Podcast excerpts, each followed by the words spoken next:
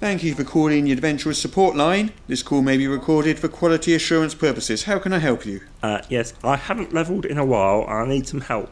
Huh. What level monsters are you fighting? Well, that's the thing. I never get a chance to fight any monsters.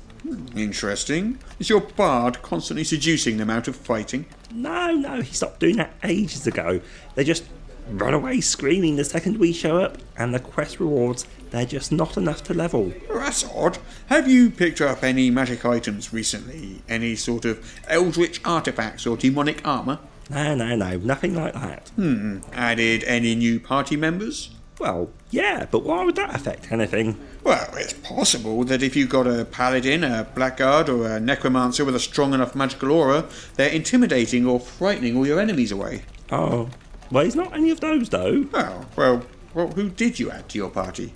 Uh, well, his name is Dr. Victor von Wolfhaven Smythe, and Yep, yep, I see the problem here. If you're adventuring with Dr. Wolfhausen Smythe, you really need to up your game. Forget those goblins and gnolls. Head for something bigger. I recommend a Trask or one of the great old ones.